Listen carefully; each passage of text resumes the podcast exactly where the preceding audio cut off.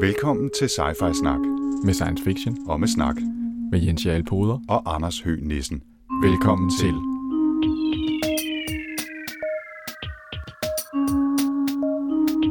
You're traveling to another dimension. A dimension not only of sight and sound, but of mind. A journey into a wondrous land whose boundaries are that of imagination. Your next stop. Sci-Fi Snak. Vi har lige haft et uh, crash på Anders' computer, så øh, tag lidt hensyn.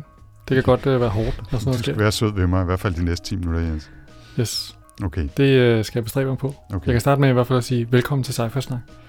Ja, velkommen til Sci-Fi Snak. Vi taler om øh, episode 90. Det er den, der handler om H.G. Wells' Time Machine. Og øh, Jens, goddag igen, Goddag igen. fordi vi, vi har jo lige lavet hele den her intro en gang.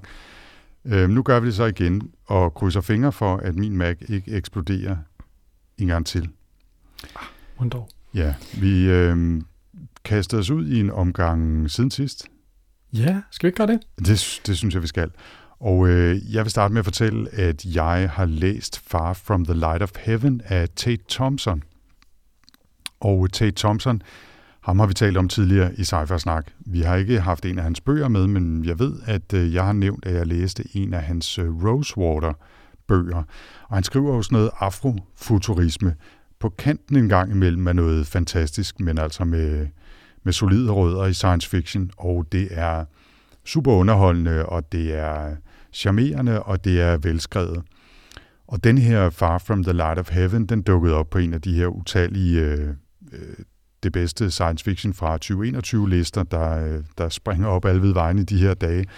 Og, øh, og den bliver beskrevet som sådan et, øh, et lukket rum, who done it, på et rumskib ved en øh, rumstation langt ude i galaksen. Og det er lige præcis det, den er. Øhm, en, en spøjs historie om en øh, kvindelig øh, rumskibskaptajn, der pludselig opdager, at der er en- et eller andet mystisk løs på færre i hendes rumskib, som har slået, jeg tror, at nogle af 30 af sådan nogle dvale passagerer ihjel. Nå, det er rigtigt. Der Og er så folk, skal de ligger hun- i sådan noget dvale, og så bliver de slået ihjel, mens de ligger der. Ja, og så skal hun finde ud af, hvad pokker der sker. Og, øh, og det, er, det er super underholdende, og det er velskrevet, og min eneste anke imod den er sådan set, at øh, Tate Thompson, han altså hiver lidt for mange kaniner op af hatten en gang imellem, når han lige skal have puslespillet til at passe sammen. Og det kan godt blive sådan lidt, ja, okay, nå, så fandt du lige på det, fordi du skulle have det helt til sådan at, at passe fint sammen i et mønster. Men altså, den er som sagt underholdende og absolut øh, værd at læse i ferien. Okay, men det Ja. slutter ikke med, så vågnede hun. Det kan jeg desværre ikke udtale mig om, men Nå, nej, øh, okay. ja. Men øh, jeg tror faktisk godt, jeg så den på en liste. Jeg sad Mm. og kiggede lidt rundt her, da jeg, jeg har jo været ude og researche på at finde, øh, finde hvad vi skal læse næste gang. Men, øh, ja. Men jeg synes, jeg så. forbi Tate Thompson. Øhm, jeg har læst noget, som jeg altså, blev vildt glad for at finde, fordi for mange år siden, øh, altså det er nærmest 15-16 år siden, tror jeg, jeg læste Susanne Clarks første bog. Hun øh, udgav en bog, der hed øh, Jonathan Strange and Mr. Norrell, som var sådan en underlig, underlig magihistorie, men på sådan en skæv, lille gamansk måde. Øhm, og, øh, og foregik under Napoleonskrigene. Meget mystisk bog, men også ret fantastisk. Øh, og nu har hun endelig udgivet sin bog nummer to, så hun har været, taget sig god tid til den. Og den er også ufattelig god. Den hedder Piranesi. Øh, det er jo navnet på denne her italienske, øh, hvad hedder det, sådan noget, kovers, kovertrykker øh, fra sådan 1700-tallet, øh, som lavede sådan nogle, han lavede blandt andet sådan nogle fantastiske øh, raderinger af sådan nogle øh, fantasifængsler, som var nede under jorden med sådan nogle store katakomber og sådan noget, meget sådan dystre. Og det tror jeg har inspireret Susanna Clark til sådan ligesom den verden, som Piranesi foregår i. Og jeg vil ikke sige så meget, for den er, den er sådan helt klart bedst at læse uden noget som helst. Okay. uden at vide noget som helst om den. Mm-hmm. Og jeg kan sige, altså det eneste jeg vil sige, det er, at i starten der sidder man bare og tænker, hvad fanden foregår der? Jeg fatter overhovedet ikke, hvad det her går ud på. Mm-hmm. Øhm, men den er altså utrolig god. Øh, jeg tror, jeg blev spurgt ind på den, øh, da jeg læste, da, da jeg hørte, hvad hedder det, The Incomparable snakke om årets Hugo Awards. Mm. Den, er, den er virkelig, virkelig god. Så det, den, er, den vil jeg altså varmt anbefale. Jeg er godt klar over, at det ikke er sådan rigtig science fiction, men, øh, men nogle gange så kommer der noget af det her lidt mærkelige edge case fantasy, som alligevel er virkelig læsværdigt. Og det Ja. er klart en af dem, den her. Altså, jeg, øh, jeg havde godt set, at hun havde skrevet en ny, og, øh, og var jo glad for uh, Stranger Noel i sin tid. Det er længe siden, det må være 15 år siden, eller sådan noget, hun skrev den, 12-15 år siden. Øhm, men, men blev måske en lille smule skræmt af, at den dukkede op sådan som fantasy, altså på fantasy-lister, ikke? Men, men som du lige øh, siger, så altså sådan noget Neil Gaiman fantasy er jo super fedt og underholdende, og slet ikke sådan noget svær drager øh, og trolddom Mm. øh, nødvendigvis. Så, øh, så der kan jo sagtens være meget god øh, hvad hedder det, fantasy derude. Så den, den er lige dukket op på min liste igen, tror jeg, nu hvor du nævner den og giver den dine anbefalinger med på vejen. Så skal vi åbenbart heller ikke høre mere om den, fordi den skal, kan jeg høre, læses uden at, at vide noget. Den er bedst, øh, den er bedst uden, øh, uden intro, vil jeg sige. Okay, jeg skal ikke se traileren. Nej. Øhm, en anden bog, som jeg har læst, som jeg godt kan fortælle lidt om, det er Neil Stevensons nye. Den hedder Termination Shock og er et eksempel på det, vi jo kalder climate fiction eller cli-fi, selvom det lyder sådan en lille smule øh, lummert på en eller anden måde. Og øh, Termination Shock er en bog, som handler om geoengineering, altså at man på forskellige måder med teknologi og videnskab forsøger at gøre noget på, øh, på den store klinge omkring jorden i forsøget på at nedbringe øh, konsekvenserne eller minimere konsekvenserne af den globale opvarmning og CO2-udledning osv. Og i uh, Termination Shock, der drejer historien sig om en texansk mange milliardær, som øh, bygger en stor kanon i et øh, rør i jorden i Texas, som så kan skyde sådan nogle sulfurgranater op i atmosfæren, og så sprede sulfur ud, som altså er med til at reflektere sollys, og derfor kan nedbringe den globale opvarmning. Og problemet, Var det ikke også det, som øh, inderne gjorde i Ministry for the Future? det var det lige tror jeg, de præcis det, som inderne gjorde i Kim Stanley Robinsons uh, Ministry for the Future. Her Mm. der sker det bare i noget større øh, størrelsesorden og noget mere organiseret, og vi får langt flere detaljer om, hvordan det skal foregå. Og øh, det, det bliver som sagt en del af et større plot. Øh, der er selvfølgelig mange andre handlingstråde lagt ud også. Øh, Øh, det er ikke alle, der synes nemlig, at det er lige fantastisk, øh, øh, så fantastisk en god idé at, at gøre det her. I hvert fald ikke, at det skal være en eller anden texansk megaloman milliardær, der, øh, der bliver primus motor i det. Øh, en anden af hovedpersonerne er den hollandske dronning, fordi hollænderne er også meget involveret i det her med at begrænse den globale opvarmning, og ikke mindst øh, havstigningerne. De, øh, jeg ved ikke, kan ikke huske, hvor stor en procentdel af Holland, der allerede nu ligger under havets overflade teknisk set, og kun øh, øh, reddes af digerne.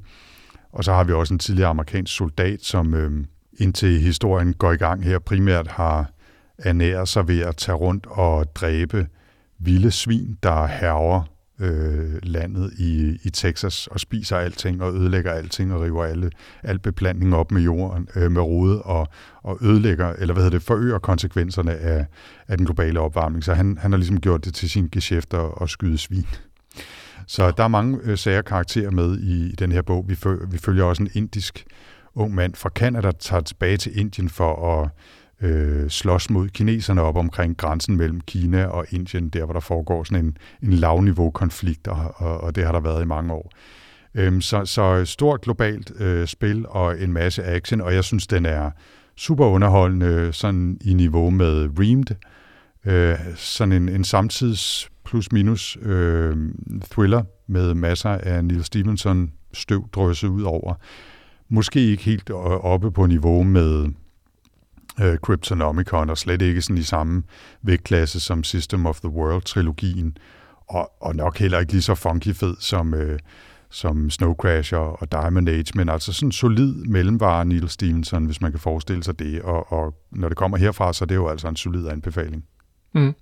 Og altså, nu øh, sidst øh, jeg spurgte om det her, hvor lang den var, altså Termination Shock, er det en lang bog, eller fordi... Jeg tror, den var 550-600 sider, noget af den stil. Nå, det var da ikke så slemt. Nej, det kunne være værre. Det var, jeg fik lige uh, Goodreads, uh, min, mit år i bøger, uh, e-mailen her forleden, hvor den fortæller mig statistik.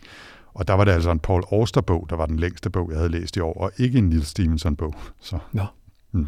okay. Ja. Ja, ja, ja. Hvad kan du ellers byde på? Jamen, jeg, jeg skulle måske lige bare lige hurtigt nævne en fantasy-bog mere. Skyld. Ja, der er en øh, virkelig dygtig forfatter, der hedder Naomi Novik, og nu snakker vi lidt om det her øh, fairy univers, som, som Neil Gaiman og Susanna Clarke er gode til sådan ligesom at operere i det her, hvor det ikke sådan rigtig er sådan noget high fantasy, men det er bare sådan, der er en, der er nogle andre, der er ligesom nogle parallelle verdener, hvor der er nogle magiske væsener og sådan noget. Øh, øh, Naomi Novik, hun er ret god til at skrive sådan nogle bøger, der tager udgangspunkt i, i hvad hedder det, sådan virkelige øh, folkeeventyr. Og øh, Spinning Silver er et meget godt eksempel på den. Øh, den det er sådan en, en, øh, en bog, der sådan foregår i noget, der sådan minder om sådan lidt Polen. Øh, der er øh, en jødisk befolkning af mm, pengeudlånere, og så er der øh, lever de i den her middelalderverden, hvor de er under hårdt pres for vinteren, og vinteren er øh, menneskeliggjort, eller øh, ja, fairy-gjort, vil jeg sige, af sådan nogle væsener, der hedder The Starix, som er sådan nogle raider, som kommer ud af, af vinteren om natten og fryser folk til is, hvis man rører dem, og man må... Det er en meget fin bog, og, og så, så, så samtidig er det en historie om sådan den her jødiske befolkning, og hvordan de ligesom klarer sig, og hvordan de bliver undertrykt, og så samtidig er det sådan en fantasifuld historie. Mm-hmm. Den var også ret skøn. Okay. Så ja, jeg er godt klar over, at det er jo heller ikke science fiction, men øh, det, det er lidt i samme genre, som lidt af det der, hvor at man kan læse det alligevel, selvom man måske ikke er den store fantasy fan. Ja, nu, nu, skal man jo heller ikke kun læse science fiction, og jeg skal også øh, læst meget andet, så, øh, så det er helt okay. Ja. Øh, ikke desto mindre, så er jeg den nyeste øh, fiktionsbog, jeg lige har åbnet, det er faktisk en, en ægte science fiction bog, for så vidt som den handler om øh, kunstig intelligens.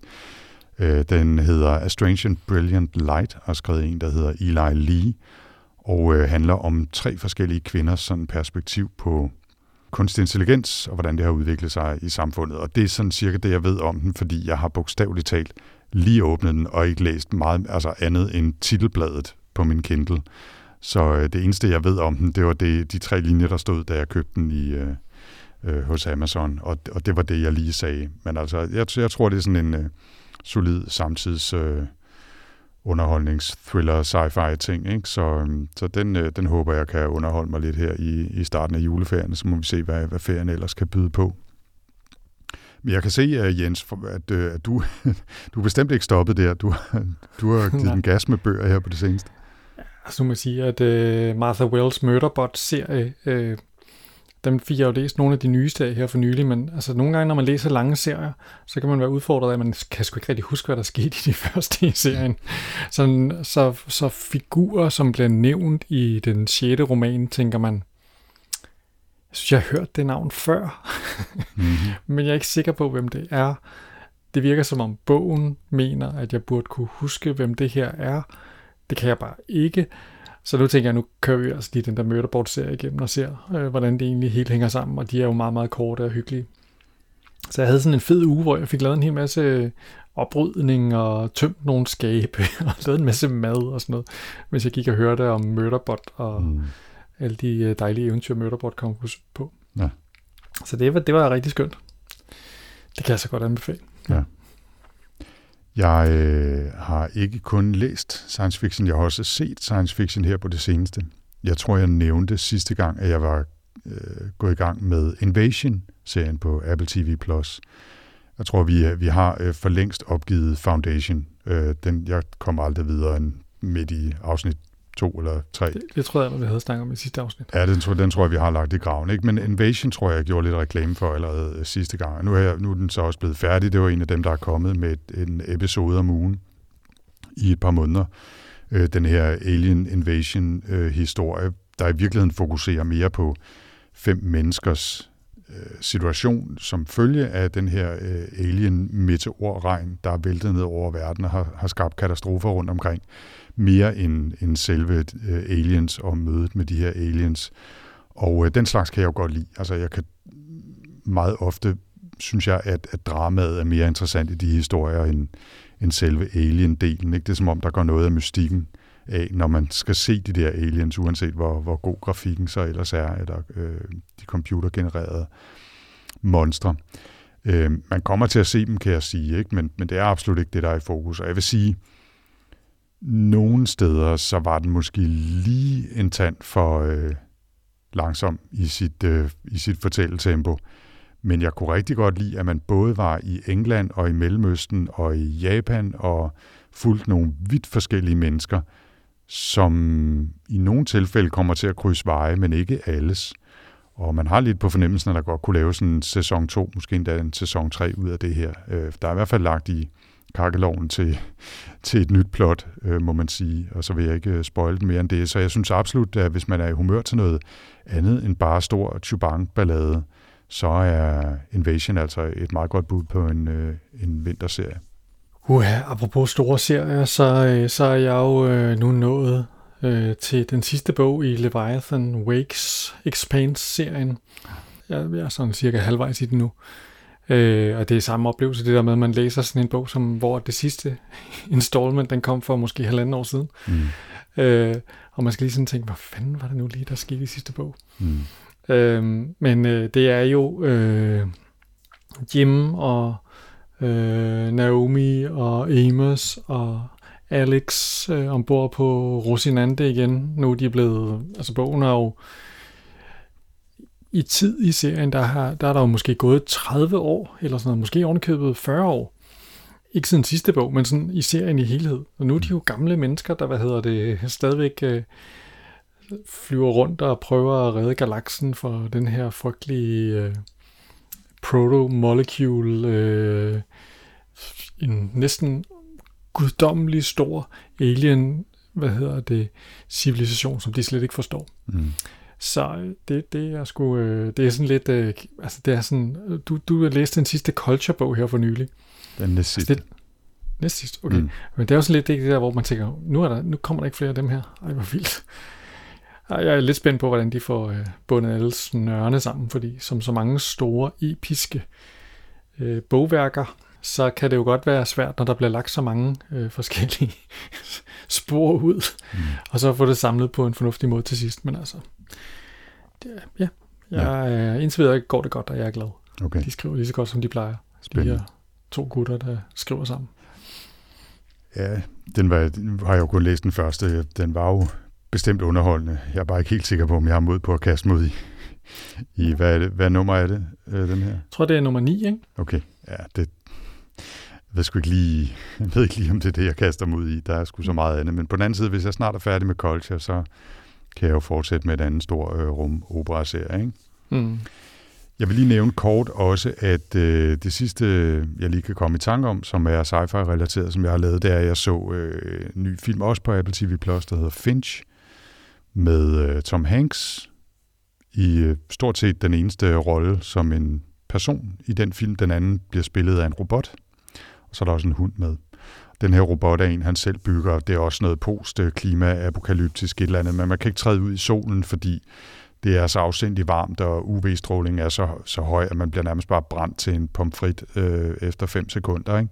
Så, øh, så det er noget med at passe på solen, og så alligevel så vil han køre ud i, øh, i, i USA i håbet om at støde på nogle andre mennesker, men han tager den her hjemmebyggede robot, der hedder Finch, med sig og så får de selvfølgelig en eller anden form for relation til hinanden undervejs, øh, efterhånden som de skal opleve nogle eventyr sammen. Og det er absolut ikke stor kunst, men den var virkelig vellavet, og jeg vil sige, at øh, der gik ikke mange sekunder, før jeg bare fuldstændig accepterede, at den der Finch-robot var der, og øh, eksisterede som noget fysisk i verden. Altså, jeg synes virkelig, den var, den var godt lavet. Øhm, at de, de har formået ligesom at animere den og give den noget udtryk, uden at det bliver overdrevet, så ja, det så simpelthen ud, som om den eksisterede. Altså, den så lige så virkelig ud som C-3PO eller R2-D2, der jo også er fysiske mm. effekter i, i Star Wars-filmene, og den her så også bare fysisk ud, bortset fra, at det ikke ville kunne lade sig gøre at have den her robot som noget fysisk i verden. Jeg ved ikke, hvordan fanden de har lavet det, men det er jo virkelig godt lavet. At historien, det var sådan lidt, nå ja, okay, men underholdende nok til en eftermiddag, hvis der ikke er andet, ikke? Men altså, flot var den i hvert fald. Nå, ej, hvor cool. Ja. Nå, så er der også sket lidt på Goodreads. Øh, Nis fortsætter sin jagt på dansk sci-fi. Øh, der er kommet flere nye versioner af den her topliste af dansk sci-fi, man, man skal læse. Så det, det er jo herligt. Tak for det, Nis. Ja. Øh, og så øh, Goodreads har jo også lavet lister. Ja, det har de. De har annonceret øh, deres øh, publikums eller deres brugers valg af årets bøger. Og det er jo både årets drama, årets fiktion, årets non-fiction osv., men de har også årets science fiction. Og øh, jeg havde stemt på Katsuo Ishiguros Clara and the Sun, som vi jo har læst her i sci snak og var super, super glade for. Øh, det blev så ikke den, der vandt. Det gjorde, ja nu kan du se, hvad det er. Måske har du også fået øh, afstemningsmailen, men ellers vil jeg bede dig om at gætte det, men det kan jo være lige meget nu. Øh, den, der vandt, var Andy Weirs Hail Mary, hans store opfølger til The Martian, så taler vi ikke så meget om Artemis, som jo ikke var noget mesterværk. Øhm, vi kunne begge to godt lide uh, Hail Mary, og var underholdt. Yes, jeg ved, bestemt. der var folk derude, blandt andet, tror jeg, hvis jeg ikke husker meget galt, med alt for en C-sted var lidt sur over den, og der var også andre, der syntes, at det var primitiv og, og clunky sammenlignet Nå, med... Ah, forleden øh, dag, der skrev Majbrit på, hvad hedder det, på sci snak at hun, øh, hun havde været i gang med at læse den anden gang, og hun var hun havde, hun havde siddet og var kommet til næsten at græde lidt, mens hun havde læst den, fordi mm. den havde rørt hende så meget. Ja. Jeg synes også, den var, den var stærkt underholdende. Det kan godt være, at det ikke var stor kunst, men den var underholdende. Det er meget sjovt, de, lige de to, du har nævnt her, er jo også begge to med på Bill Gates årlige læseliste. Nå. Og jo som de to eneste science fiction bøger, fordi hans læseliste er altid sådan en blanding af faglitteratur og sådan noget. Og så ud af fem bøger, der er de her to faktisk med på. Nå, okay. Ja, det var meget og det havde jeg ikke engang set. Nå, men det var, det var sgu også nogle meget gode bøger på hver deres måde. Altså, jeg synes stadigvæk, uh, Clara and the Sun, den, den sidder sgu lidt i mig. Altså, den, var, den kunne virkelig noget. Ja, den var fed. Ja. Nå, Jens Jarlpoder. Ja. Nu skal det handle om uh, øh, H.G. Wells' The Time Machine, der jo er en bog, der handler om en tidsrejse mange, mange tusind år ud i fremtiden. Den er skrevet helt tilbage i 1895 og er således ikke nødvendigvis den ældste bog, vi har læst i sci Snak, men den er absolut i den ældre ende af, af, af de bøger, vi har haft med. Jeg tror, den ældste, vi har haft med, det var Jules, øh, Jules Verne's øh, Rejsen til månen fra yes. 1865. Og den her er altså fra 1895. Og øh, det var en bog, jeg valgte. Jeg er rimelig sikker på, at jeg har læst den før, og jeg kunne ikke huske særlig meget af den andet end sådan hovedtrækkende, at det var noget med en tidsmaskine, og det var noget med to forskellige raser af øh, efterkommere af menneskene, der boede ude i fremtiden, og hvad skete der så med dem. Men jeg valgte den, fordi det jo virkelig er en klassiker, og øh, en, som der ofte bliver refereret til, også i andre bøger, og så var det jo mere eller mindre den bog, som opfandt begrebet time machine eller tidsmaskine.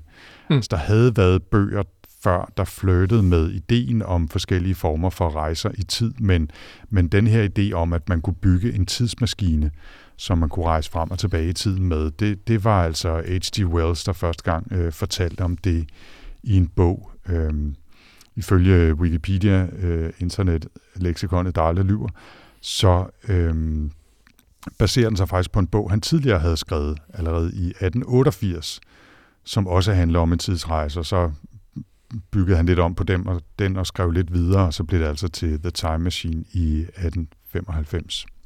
Havde du læst den før? Nej, jeg har aldrig læst den. Har du set nogle af, af versioneringerne af den? Altså, der er jo blevet lavet både film og tv-serier og alt muligt. Nej, nej, jeg havde bare sådan hørt om den. Øh, jeg, havde, jeg var lidt overrasket over, at man skulle ud i fremtiden. Jeg havde troet, det var sådan noget med at komme tilbage og se på dinosaurer og sådan noget. Mm-hmm. Det synes jeg altid, man ender med, når man, øh, når man rejser rundt i sådan nogle tidsmaskiner i Simpsons og i Phineas og Ferb og sådan noget. Øh, så, så jeg var ret overrasket over, hvad den her bog egentlig gik ud på. Mm-hmm. Altså, okay. det, det kom helt bag på mig. Så meget, på den måde er den jo ret, en, altså, ret original. Altså for det første er det en super original bog, fordi den finder på helt begrebet tidsmaskine. Mm. Sejt nok. Øh, men derudover så er der sådan, det tit, at tids, tidsrejsehistorier, de handler enormt meget om sådan noget, der påvirker den tid, vi er i nu. Og så er der alle de her forskellige, øh, så, så er der tit alle de her sådan, tidsrejse dilemmaer og sådan nogle ting, man ligesom kæmper med. Mm. Det er der ingenting af i den her bog, fordi han rejser 800.000 år ud i fremtiden. Ja, det til en også, tid, hvor det... solen er ved at være brændt ud, og der er øh, sådan nogle mærkelige øh, efterkommere af menneskene, som ikke er mennesker mere. Øh, super, super mærkeligt. Ja. Det er, det er, det er, ret, det er ret spøjst. Øhm, øh, og, og også noget, jeg egentlig havde glemt. Jeg kunne godt huske, at han kun rejste ud i, i fremtiden, men jeg kunne ikke huske, hvor lang tid, og det er jo virkelig altså 800 2031 år, eller sådan et eller andet crazy. Det skal vi nok vende tilbage til. Jeg vil lige øh, knytte et, øh, et hurtigt ord mere til Herbert George Wells, som han, øh, som han hed, øh, fordi han jo ikke bare i gåseøjne har skrevet The Time Machine, men også en række andre science fiction klassikere, som man måske måske ikke har læst. Ikke? Altså vi har jo The Island of Dr. Moreau, som også er blevet filmatiseret. Vi har The Invisible Man, som jo også er filmatiseret flere gange, som jeg i hvert fald ved, jeg har læst. Vi har The War of the Worlds, som jo også både en til et radiospil og adskillige øh, film, og senest også en, en tv-serie, der, der genopfinder historien om, om øh, den her alien invasion. Og øh, altså, han, har, han har virkelig skrevet nogle markante milepæle i den her science fiction genre. Meget tidligt, ikke? Ja, Jo, jo, og altså også sådan ligesom det, de her bøger, du lige nævner, ikke? Altså det er jo nogen, der næsten på samme måde som Jules Verne, ligesom sætter en, en subgenre, Mm. etablerer ligesom en subgenre i, i science fiction, ikke? Det, det er sgu meget vildt. Ja, det er lidt vildt, at han bare lige ryster dem ud af ærmet sådan. Og så forlader han det lidt på et tidspunkt, fordi han vil egentlig hellere skrive om ting, der betyder noget. Han er jo øh, indad socialist og vil, vil gerne ligesom påvirke det samfund, der udvikler sig øh, op igennem øh, slutningen af 1800-tallet og starten af 1900-tallet. Så han, han synes ligesom, det er mere vigtigt at beskæftige sig med. Ikke? Og man kan jo også godt mærke, øh, det kommer vi ind på om ganske kort tid, er jeg sikker på, man kan jo godt mærke, at Time Machine også lige så meget handler om den samtid, H.G. Wells lever i, som den handler om den fremtid, han rejser frem i i fiktionen. Ikke? Jo, altså på den måde, og på den måde er det jo meget, intra, altså jo meget sådan en klassisk science fiction take, ikke? hvor man siger, hvis det her bliver ved, hvordan skal det hele sig inden? Ikke? Mm. Og det her, det er sådan en ekstrem ekstrapolering af det viktorianske britiske samfund, Ja, det må man som sige. han, som, han, øh, som han så forestiller sig, hvis evolutionen, de forestillinger, han gør sig om evolution, hvis det nu kommer til at gå, sådan som han ligesom kan regne det ud, så kommer vi ud i den her, Ja. den her fremtid med Eloy og Morlocks, som øh, vi nok skal komme tilbage til. Men skal Ja. vi prøve sådan ligesom hurtigt lige at, at rulle lidt igennem, hvad, hvad der sker Ja. i The Time Machine? Lad os det. Øh, nu, nu kan jeg jo prøve at starte, ikke? Og, og vi begynder jo, som vi så ofte gør i den her slags øh, bøger fra den her tid, med en rammefortælling. Og i det her tilfælde, der er det en middag hos øh, hovedpersonen, som bare omtales som The Time Traveler, eller mm. The Traveler, den rejsende. Og, øh, og han fortæller de besøgende, og en af de besøgende er så den, der skriver historien her. Øh, han fortæller de besøgende, at han har bygget den her maskine, som kan rejse i tid, og han, han laver sådan en lille demo af en model, som sådan kan rejse et minut ind i fremtiden på et, Ja, øh, han har sådan på en et sofabord, ikke?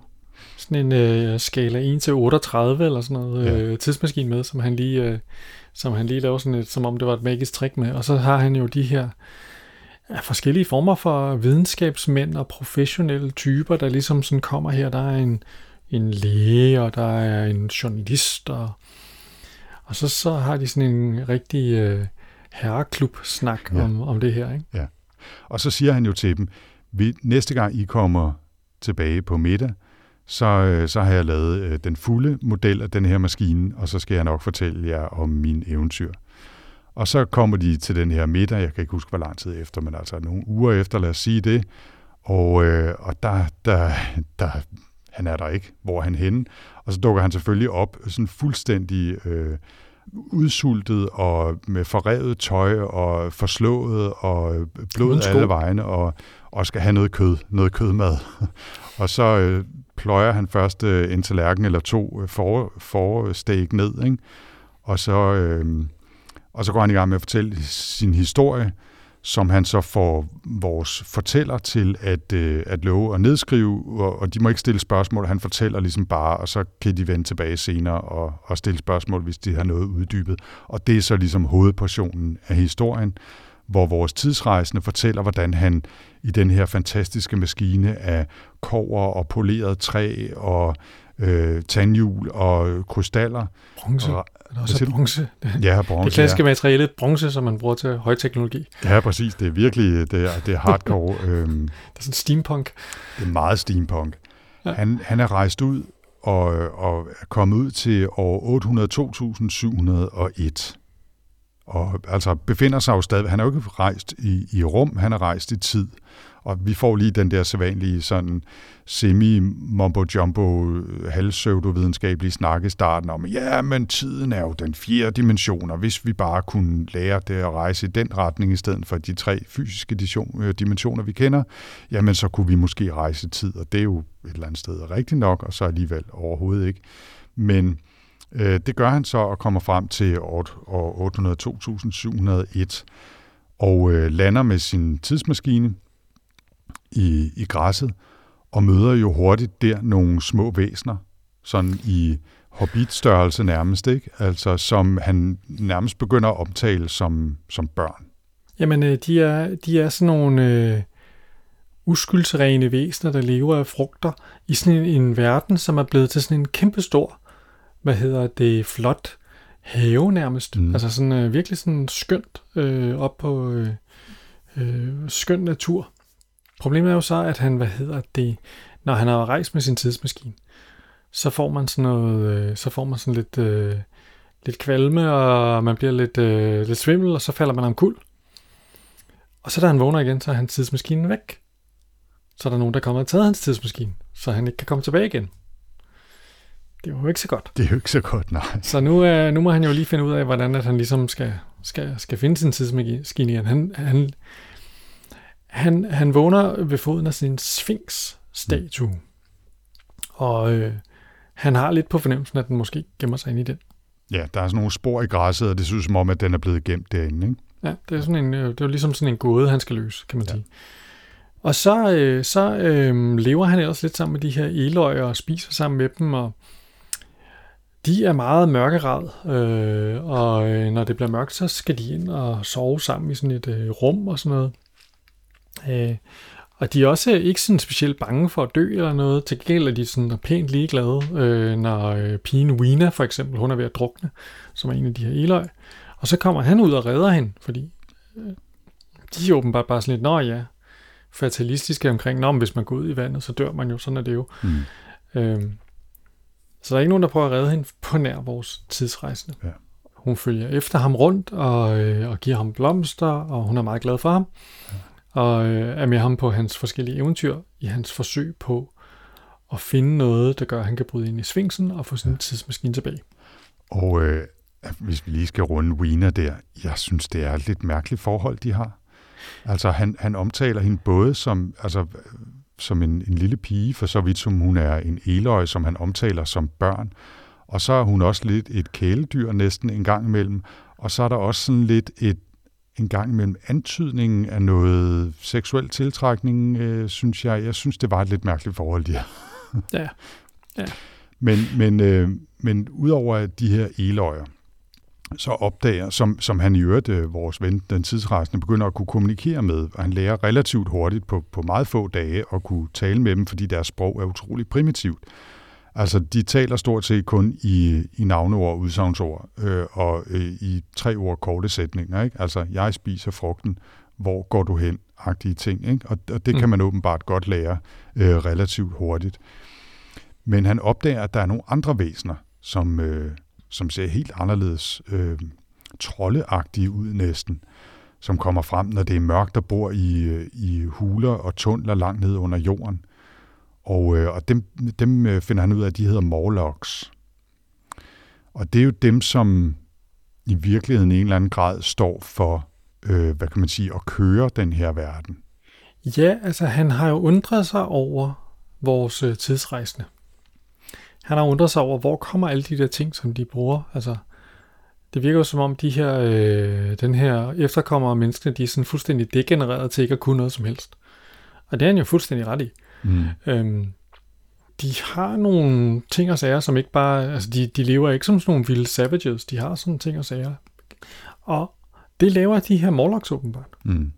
De er åbenbart sådan lidt, altså, jeg ved ikke, nu snakker vi fantasy før, ikke? Sådan nogle, ligesom de der dværge, der bor nede i huler og laver alle de ting, man skal bruge, ikke? Mm, mm. Sådan er morlokkerne her. Øh, og øh, det går jo øh, langsomt op for mig, at en af grundene til, at øh, de her mor, øh, eløj, de ikke er så glade for at gå ud om natten, det er, at man kan risikere at møde nogle morlocks. Der er ikke så meget mad dernede under jorden, hvor de bor, så, øh, så de, de, de lever af at spise eløjer. Mm-hmm.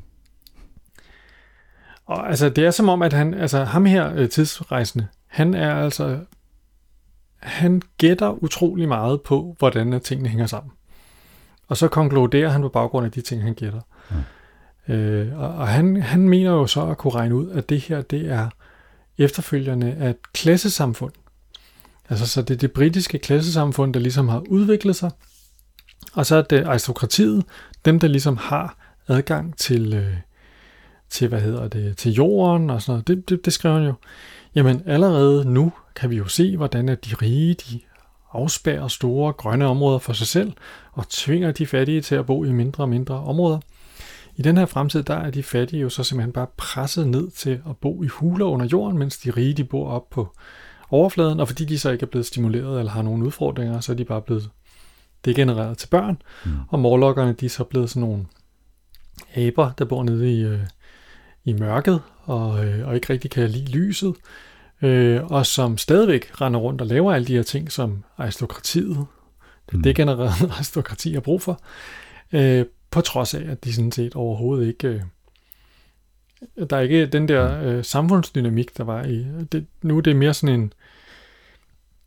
Altså, det er en samfundsdynamik, der er i det klassesamfund i, i, i, i... Hvad hedder det? Den findes jo ikke mere. Der er ikke nogen udveksling. Nu er det bare sådan ligesom sådan nogle... En konditionering, at de laver de her ting, som de så lægger op på overfladen. Ja, ja, Så det, det, det, er jo, det, det, det, du ser han simpelthen bare er at gå rundt der i Edens ja. have og t- øh, sammen med Wiener. Meget imponerende faktisk. Sikkert ja. også forkert. eller, eller også forkert, men og det er jo også en, en, en virkelig sær dynamik, fordi ja, han fremskriver aristokratiet og, og arbejderklassen øh, til, til de her to klasser af væsener eller efterkommere ude i fremtiden.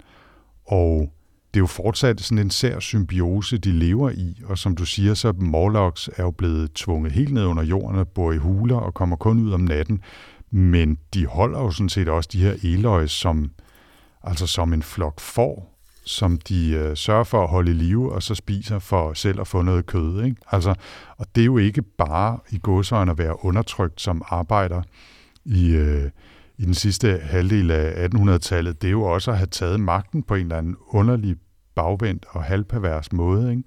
Øh, så, så der er virkelig øh, opstået en sær dynamik i år 1000 plus øh, ud af det her klasseopdelte samfund. Ikke? Men det sker jo så hverken værre eller bedre, end at øh, vor ven, den tidsrejsende med Wiener øh, på nakken, får fundet en måde, hvorpå han tænker, han nok øh, kan komme ind i den her øh, Sphinx-statue, sokkel, efter nogle slagsmål med nogle morlocks og alt muligt andet eventyr. Og øh, det lykkes ham også, kan vi sige, tænker jeg godt, at spøjle en øh, 120 år gammel bog. Øhm, og få fat i den, øh, den her tidsmaskine igen og flygte, altså nærmest mens øh, de her Morlock-fingre er ved at række ud efter ham. Og han, øh, han giver den så bare fuld pedal fremad og, øh, og endnu længere ud i fremtiden og kommer ud til over 30 millioner og et eller andet. Øh, og der er solen altså blevet en, en, en kølig fornøjelse. Den er blevet rødlig, og man kan godt fornemme, at øh, nu er hele solsystemet ved at synge på sidste vers. Han ser sådan de sidste rester af nogle, ja, det er nogle store krabbevæsener, der drøner omkring på, på den strand, han, han ender på der over 30 millioner ude i fremtiden. Men så lykkedes det ham alligevel at sætte kursen tilbage til nutiden, og så er det altså, vi møder ham, hvor han dukker op i sit øh, eget hus hjemme i England i 1895 og kommer væltende ind til middagsbordet og spiser sig fuld og fortæller den her lange historie, som, som rammefortællingsfortælleren så øh, får skrevet ned.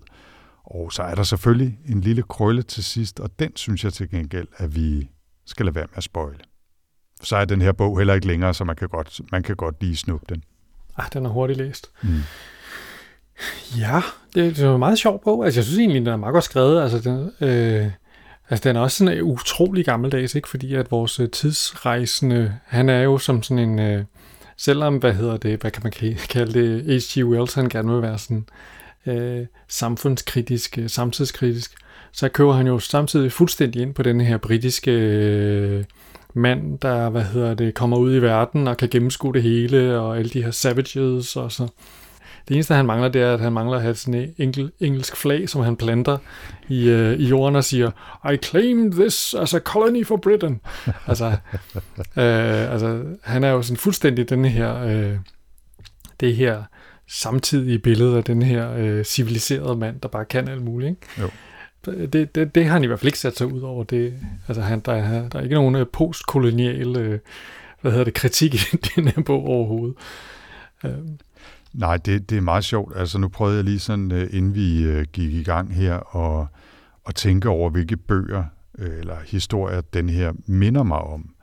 Og det er jo meget ting fra sådan cirka samme tid og genre, ikke? Altså, øh, den sidste, jeg tilføjede, var Daniel Defoe's Robinson Crusoe, ikke?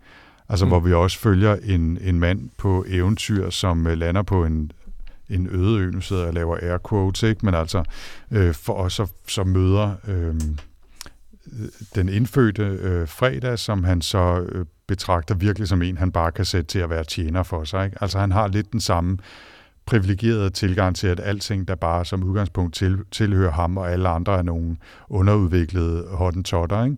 Mm. Øh, og, og ham her, den tidsrejsen, han har lidt den samme tilgang til både Eloy og Morlocks, allerede før han opdager, hvordan de egentlig er som, som væsener. Ikke? Altså, så der var det, det aspekt af den. Og sådan genre øh, stemningsmæssigt, så mindede den mig egentlig også om, om to andre klassikere sådan fra lidt samme afdeling, nemlig øh, Mary Shelley's Frankenstein og Bram Stokers Dracula. Altså sådan den der, den, den hvide mand, der, øh, der forholder sig til noget, som er sådan lidt semividenskabeligt, men også bare betragter verden omkring sig som sin egen, som han kan skalte og valte med, øh, som, som han lyster, ikke? Og så mm. øh, tager han alle de, de konflikter, der følger med, og mærker jo også lidt konsekvensen på egen krop af, at det er ikke altid, man bare kan, kan regne med, at, at verden indretter sig sådan, som man synes, den skal, når man nu er, er hvid, øh, privilegeret overklasse englænder, ikke? Jeg synes, den er rigtig sjov, for den er, den er fra den her periode, hvor at tingene kører ikke sådan lige på skinner, sådan som man forventer. Det er som om, man ikke rigtig... Øh, man, man er stadigvæk lidt i gang med at finde ud af, hvad man kan med det her science fiction, ikke? Så den tager mm. ligesom sådan en, et ret skævt har sådan et ret skævt udfald i forhold til, hvad man ville forvente, hvis man læste en moderne bog om tidsrejser. Ikke? Altså, ja. Den interesserer sig i virkeligheden overhovedet ikke for tidsrejse som sådan et, et hvad hedder det, plot device rigtigt. Altså, det kunne lige så godt være en, øh, en, øh, en dør i et garderobeskab, øh, som han var gået igennem og havde oplevet et eller andet andet. Ikke? Jo. Det er ikke lige så vigtigt. Altså, og hvad det betyder, og man, kan man, altså alle de der regler, vi er vant til at have omkring tidsrejser, ikke? at øh, kan man tage ting frem og tilbage, og må man, må man slå Hitler ihjel, og må man møde sin mor, og alle de der forskellige ting. Altså, det, det, det forholder den sig overhovedet ikke til. Nej. Altså, det er jo meget sjovt nu. Jeg bliver ved med at glemme, hvad det er, hun hedder. Connie Willis? Nå ja, ja, to say Nothing of the Dog og uh, Doomsday Book og de her. Ja, præcis. Og den, den, den, de handler jo ekstremt meget om mekanikken i tidsrejser. Ja. Altså, hvad man kan og hvad man ikke kan, og hvordan man kan sende beskeder frem og tilbage, og øh, hvad for nogle efterladenskaber de tidsrejsende må og ikke må øh, efterlade den tid, de er på besøg i, og alt muligt andet. Ikke? Og det, det, det, det altså konceptet tidsrejse slet ikke kommet til endnu. Mm. Øh, og, og det er jo også rimelig nok et eller andet sted. Han har jo stort set kun lige fundet på det, H.G. Wells, ikke? Altså, så det skal lige have lov til at modne også og, og boble. Ikke? Øhm, så, så nej, han bruger ikke særlig meget tid på, på, på det, udover at beskrive øh, sådan i overordnet træk den her bronze teak øh, tandhjuls krystal tidsmaskinen han sidder i på noget der minder om en cykelsadel indeni og så kan rejse tiden ikke? Ja. og så synes jeg bare det er helt vildt sjovt hvor meget af historien der kredser om tændstikker altså øh, det, er stort set det eneste stykke sådan teknologi han har med sig ud over tidsmaskinen og på nogle kritiske tidspunkter, der skal han virkelig bruge de her tændstikker, og har ikke flere tilbage, og sådan noget, at man tænker bare, okay, det, det, det er ligesom det, øh, det, er det niveau, vi er på her. Ikke? Altså, ud over tidsmaskinen, så er det tændstikker. Men det er jo også meget sådan et godt eksempel på, hvad det, hvor meget den her fremtid har tabt. Ikke? Altså, Mm. øh, hele ideen om at, at være en, nogen, der kan noget selv som menneskehed, er jo, når man stjæler ilden for guderne. Ikke? Altså, Mm. men evnen til at lave deres egen ild, har de jo, har de gud hjælpe mig også tabt. Ikke? Altså, Mm. De kan ingenting. Øh, hverken Morlocks eller Eloy laver Ja. jo ild selv.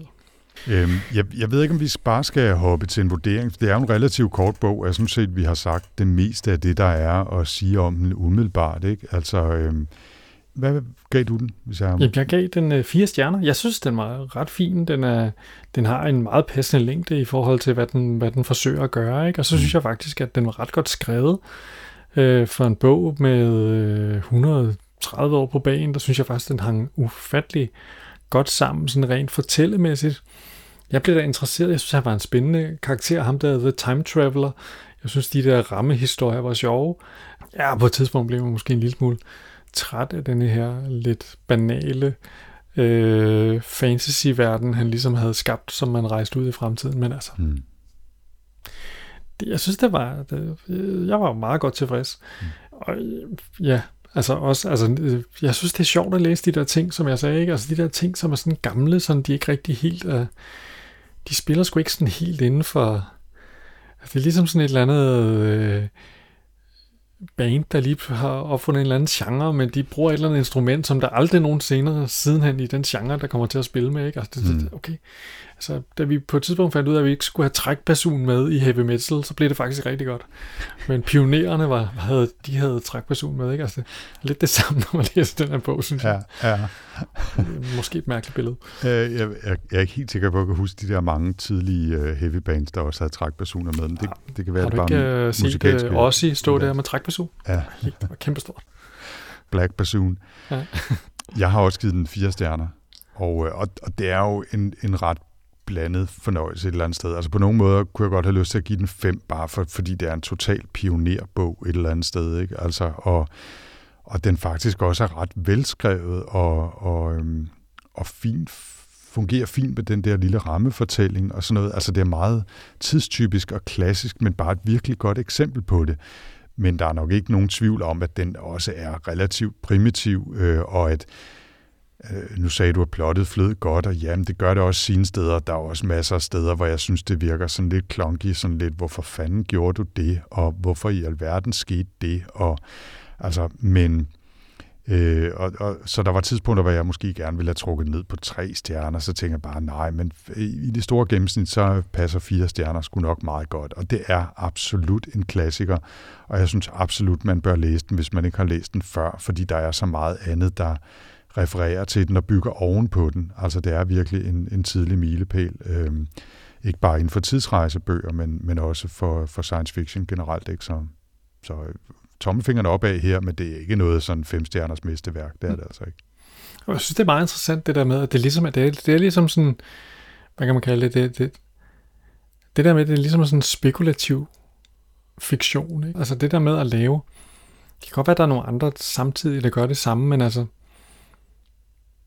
altså Jules Verne opfatter jeg ikke som sådan en forfatter, der sidder, altså det, det er næsten sådan helt uh, Atwoodsk at, at sige, altså hvis det her det forestiller, fortsætter, så forestiller mig, at verden kommer til at gå sådan her. Ikke? Mm. Det, og det, er jo, det er jo næsten øh, ryggraden i mange science fiction historier. Det greb, ikke? Helt bestemt. Øhm, Ja. om dagen ville man synes, det var mærkeligt med en science fiction historie, der ikke på en eller anden måde prøver at sige noget om, ah, altså jo, det, men hvis det skal være en, en science fiction historie, der skal blive taget sådan rigtig seriøst, Mm. så er det altså bedst, hvis den på en eller anden måde er en kommentar til samtiden, ikke? Så øh, to gange fire stjerner til øh, The Time Machine af H.G. Wells her fra Sci-Fi Snak. Jens, hvad skal vi læse i episode 91? Nu nævnte du, at du havde øh, læst den her Tate Thompson, øh, som du havde fundet på en af de her mange lister, og jeg kan godt huske, hvad for en liste det var, fordi det var nemlig i The Guardian, skrev de om øh, fem gode bøger fra 2021. Ja. Og en af de andre, der var på den liste, synes jeg lød mega fed. Okay. Det var en bog, der hed The Actual Star, Aha, ja. øh, af en forfatter, der hedder Monica Byrne. Den røg også på min liste. Ja, fordi det, det, det lød meget, meget mærkeligt. Øh, på den ene side foregår den i noget Maya-tid, så foregår den også lidt, lidt, lidt samtidig, og så foregår den et eller andet tre, i år 3000 på den anden side af klimakatastrofen i et eller andet post, post, post samfund, øh, hvor der kun er 8 millioner mennesker tilbage. Hmm. Cory Doctorow var også ret vild med den, øh, da jeg ledte lidt efter, øh, og skulle finde ud af, hvad det var for noget. Jeg har aldrig læst noget af den her forfatter, og jeg kender ikke bogen så meget, men jeg synes bare, det lød sgu da meget fedt. Altså, det, Mhm. mm-hmm. kunne, det lød meget sådan interessant. Så øh, The Actual Star, Ja, af Monica Byrne, Burn, B-Y-R-N-E. Byrne. yes. Den er nu købt i øh, fedt. optagende stund. Ja, og så, øh, så har vi jo noget at læse på juleferien, fordi det er jo snart jul. Ja, det er lige om lidt jul. Vi satser meget på, at den her er kommet ud i dit uh, RSS-feed inden juleaften, og ellers så har du noget at lytte til mellem jul og nytår. Eller måske endda, uh, i stedet for at se skihop den første, hvis du trækker den dertil. Ja, og så, så, så, øh, så kan det jo være, at vi, øh, vi i det nye år skal kigge lidt tilbage og sige, øh, hvordan, øh, hvordan det så gik. Og se, vælge måske et par favoritter fra 2021. Ja, for vi har fået læst godt i år. Jeg tror, jeg er oppe på bog nummer 65 eller sådan et eller andet. Ja, jeg tror, jeg er oppe at knække nogle af 80. Jeg besluttede mig for at holde op med at bruge sociale medier og læse bøger i stedet for. Det har, øh, det har givet mig 20 bøger ekstra i forhold til sidste år. Så det Jeg er også rimelig, rimelig sikker på, at uh, det faktum, at jeg nærmest ikke har brugt uh, Twitter de sidste 12 måneder, uh, nok har givet mig ja, 15-20 bøger mere eller noget af den stil. Ikke? Ja. ikke at man nødvendigvis skal måle det i kvantitet på den måde, men, men uh, læstid er altid god tid. Det er det. Uh, jeg tænkte på, at måske skulle vi også opfordre vores læsere og lyttere til at komme med deres bud på, lad os sige, de bedste, tre bedste science fiction bøger, de har læst i 2021.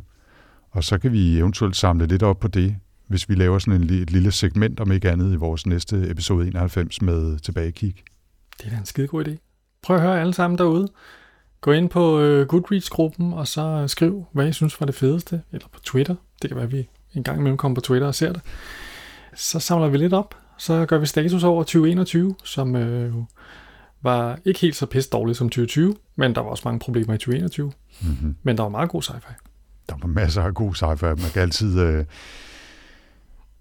man skal ikke gå af vejen for lidt øh, sci-fi eskapisme en gang, men det skal man altså ikke. Nej.